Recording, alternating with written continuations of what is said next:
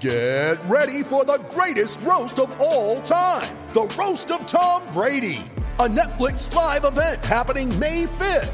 Hosted by Kevin Hart, the seven time world champion gets his cleats held to the fire by famous friends and frenemies on an unforgettable night where everything is fair game.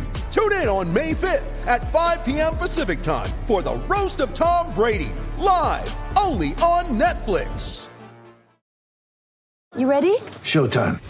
On May 3rd, summer starts with The Fall Guy. Let's do it later. Let's drink a spicy margarita. Make some bad decisions. Yes.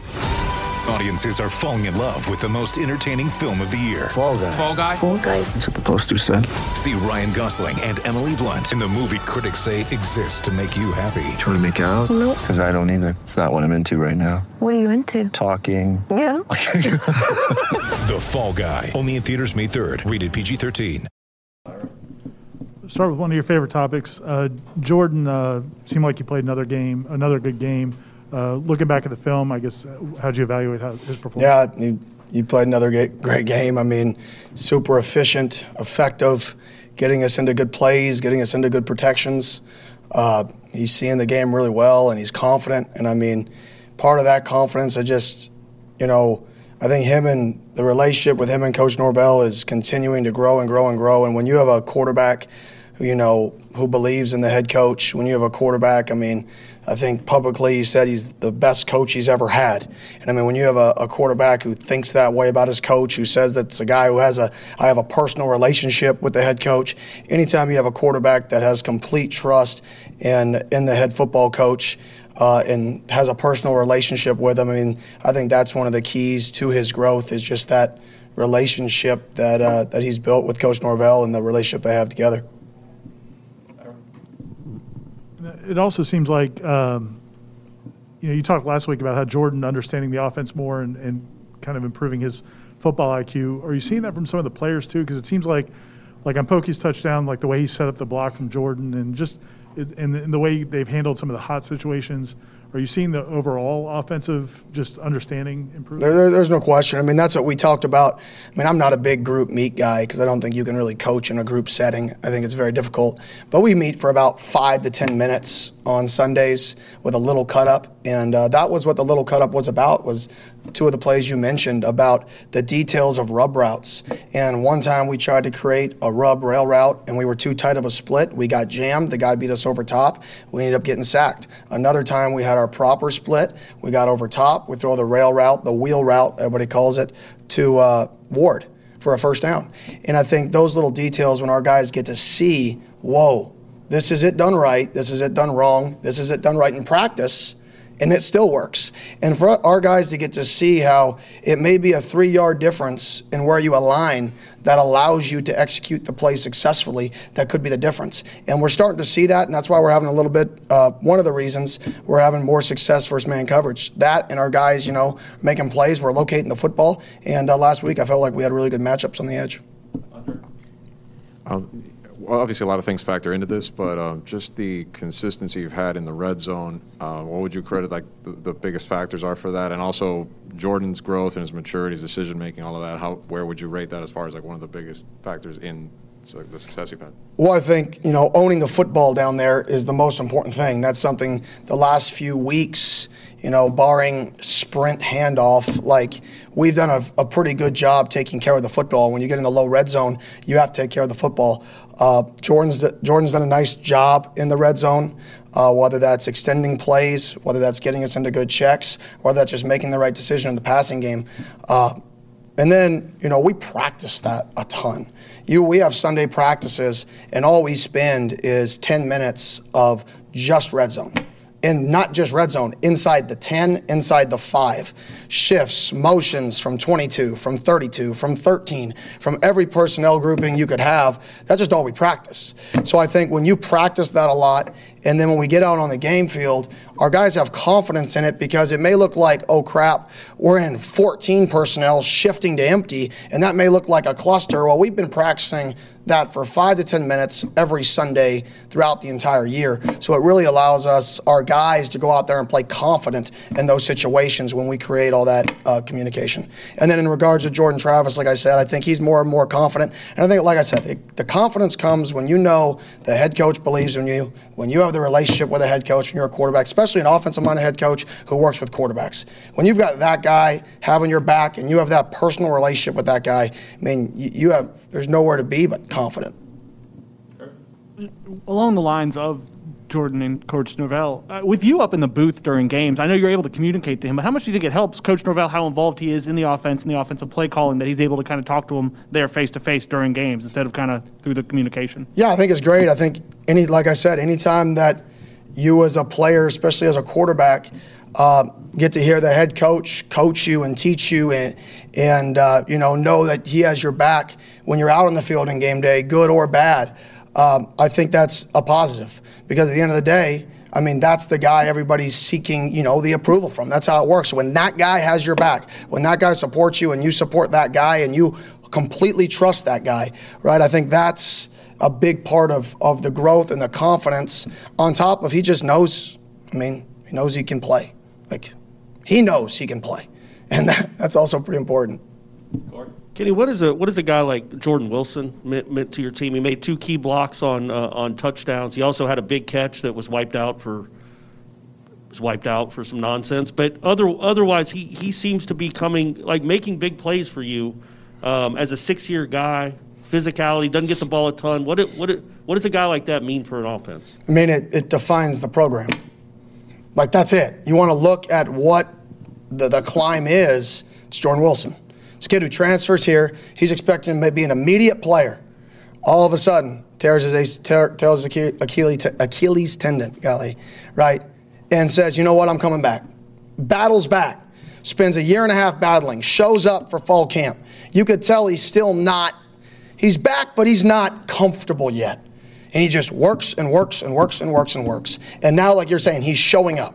I talked about in our, in our meeting the other day as a staff, like he's showing up, not just as a blocker, not just with his effort. He's catching the football. He's getting open. He's making contested catches. And when you have a guy who's 260 pounds, I mean, and he's able to make plays, he's able to get open, right? And we're able to get him the ball. That's just a whole nother dynamic a team has to defend.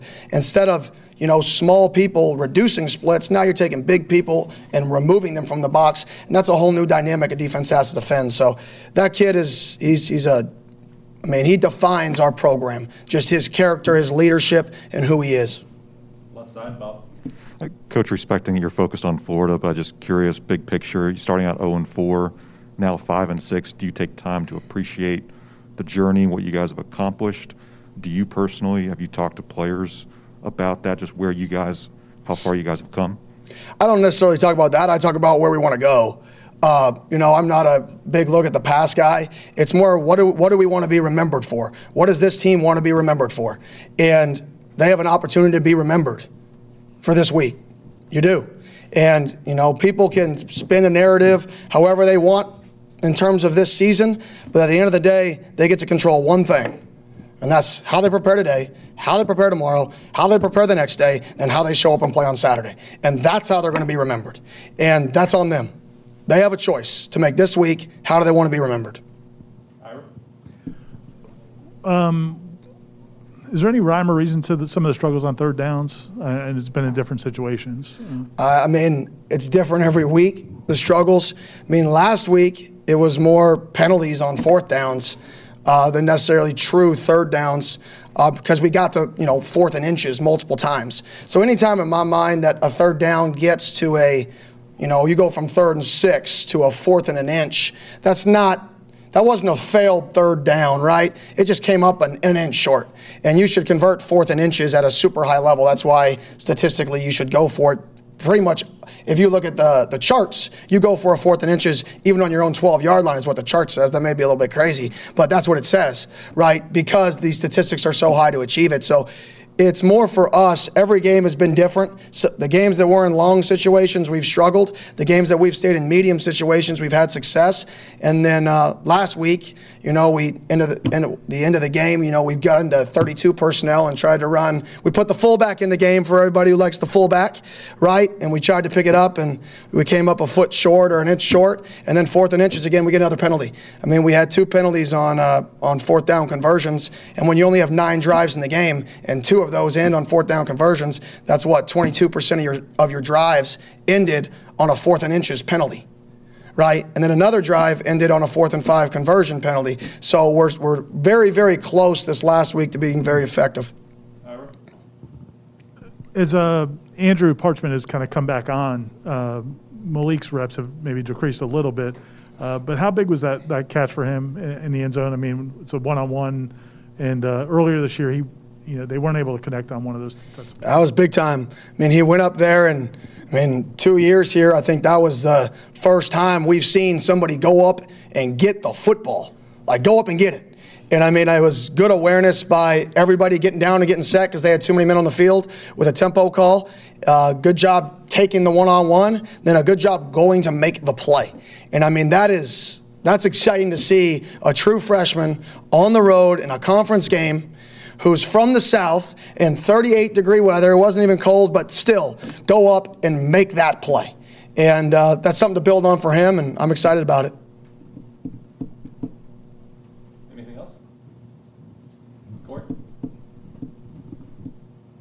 Overall, how did you think the offensive line played? How did how did they grade out? Uh, I, I, know Jordan got sacked a couple times, but they seemed to be like into the half type stuff. Uh, it seemed like many times he had a pretty good pocket to throw from.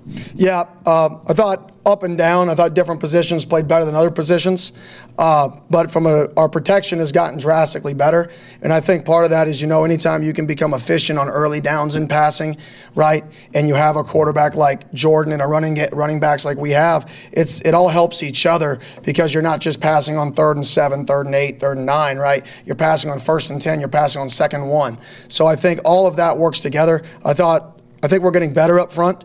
You know, when we get, when we have our guys in the field uh, and we're healthy, I think we're pretty good. Uh, you know, when we get dinged up, we got to be careful in what we do and protect guys. Uh, but I think, I thought they played well as a whole. How excited are you for this week? Um, you know, just going up against against a big rival in state, um, preparing your guys uh, for, an, uh, for, another you know final test of the season, um, and having that chance to go to go bowling. Yeah, I mean, I'm I'm excited. I mean, it's a great rivalry. It's one of the biggest rivalries there is in sports, and uh, our guys know it, and our guys know the challenge that comes with it. And the challenge is not them. The challenge is us. If we can go play our game, everything else will take care of itself. If we can go out there and execute, we can go out there and be efficient. We can go out there and not get penalties. We can go out there and own the football. We can go out there and be explosive. We can go out there and be physical. We can do those football. We can do those things. We're gonna be fine. But so far this year, the times that we've struggled are the times that we've been our own worst enemy, and uh, that's the challenge for us: is getting out of our own way. Right, even when we are playing well, having six to seven plays in a game that cost you 21 points. Right, that's a, that could be the football game. So we got to be more efficient and uh, go get it this week. Have you seen much different from Florida's defense since they made the change at DC, and, and what are the big concerns against their defense? I haven't seen a big difference. Um, there's only you know not many games to to really sample size, but from the same token, this is a, their defense coordinator played for their prior defensive coordinator. He GA'd for their prior defense coordinator. He's been a position coach for their prior defense coordinator. So, I mean, from a philosophy standpoint, it's not going to change. They're going to do what they do because that's why he is the play caller, right? They have other guys in their staff who's been play callers in the past in the SEC, but they chose to make him the play caller because he knows that system better than anybody else in the building. So it's more about what are his tendencies? Is, is he a more aggressive mind or a less aggressive mindset than the prior play caller? Does he like to play more man or less man, right? But the scheme's going to stay the same. It's the tendency of the calls and the when he likes to call things uh, that's going to change. And then what are the problems? I mean, they've got a guy who weighs 380 pounds who up front, a guy who weighs 330 pounds, another guy who weighs 280, a defensive end who's going to be one of the top picks, you know, a, a high draft pick. They got DBs who run 4-4 all over the field, and they got a linebacker who I saw chase somebody down from the right hash 10 yards behind on a sweep for a gain of four. So they are super, super athletic. They're big, right? And we're going to have to find ways to get our guys separated from them in man coverage and find ways to get our guys on the perimeter. Okay, thanks, Kenny. Oh, Oh, sorry, one more. it's okay. It's oh, Oh, two more. no, Aslan, you had a question? Yeah. Okay, we'll go, last one for Aslan.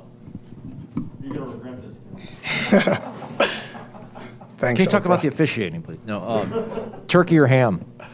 turkey or ham? Oh, turkey for sure. favorite Not even a side dish? debate. Yeah, I don't know who eats ham. Favorite side dish? Mashed potatoes. Have to have gravy though. If you don't have gravy, it's not really a mashed potato. It's just a potato that's mashed. Dessert? Dessert, apple pie, ice cream, Complete the sentence. My wife makes the best Thanksgiving. everything. Well said. Oh yeah, you're not gonna get me. Y'all have a good day.